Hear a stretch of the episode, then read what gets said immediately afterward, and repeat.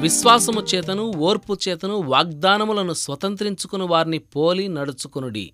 Hebrew పత్రిక ఆరో అధ్యాయం పన్నెండవచనం విశ్వాస వీరులు వాళ్ళెక్కిన కొండ శిఖరాల మీద నుండి మనల్ని పిలుస్తున్నారు. ఒక మనిషి ఒక పనిని చెయ్యగలిగాడంటే మరో మనిషికి కూడా అది సాధ్యమే అంటూ వాళ్ళు మనకి విశ్వాసం ఎంత అవసరమో చెబుతున్నారు. అంతేకాక విశ్వాసం ఫలించాలంటే ఓర్పు దానితో కలిసి ఎలా పనిచేయాలో హెచ్చరిస్తున్నారు.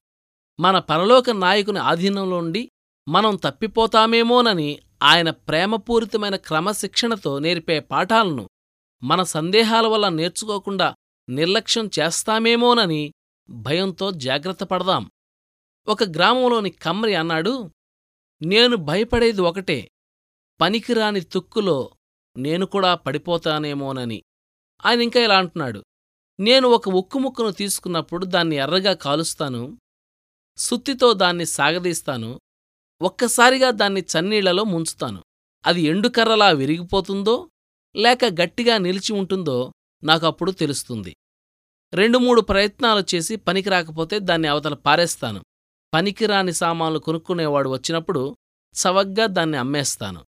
ప్రభువు కూడా నన్ను ఇలాగే పరీక్షిస్తాడు. అగ్నితోనూ నీళ్ళతోనూ బరువైన సుత్తి దెబ్బలతోనూ నన్ను పరిశోధిస్తాడు. దానికి నేను నిలబడలేకపోతే ఆయన నాతో సంతృప్తి చెందకపోతే నన్ను తుక్కులోనికి విసిరేస్తాడేమో. ఇదే ఆ కమ్మరిలో ఉన్న భయం. కొలిమి భయంకరమైన వేడిలో ఉన్నప్పుడు చలించకు. తరువాత దశలో దీవెనముంది యోబుతో కలిసి మనమూ చెప్పవచ్చు. ఆయన నన్ను పరీక్షించినప్పుడు కొలిమిలోని బంగారంలాగా తయారయ్యాను.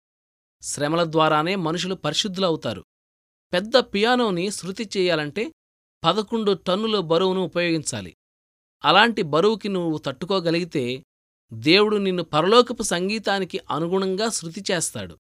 బాధపెట్టి కలచివేసే విషయాలు మనిషిని స్తోత్రార్పణకు సిద్ధం చేస్తాయి.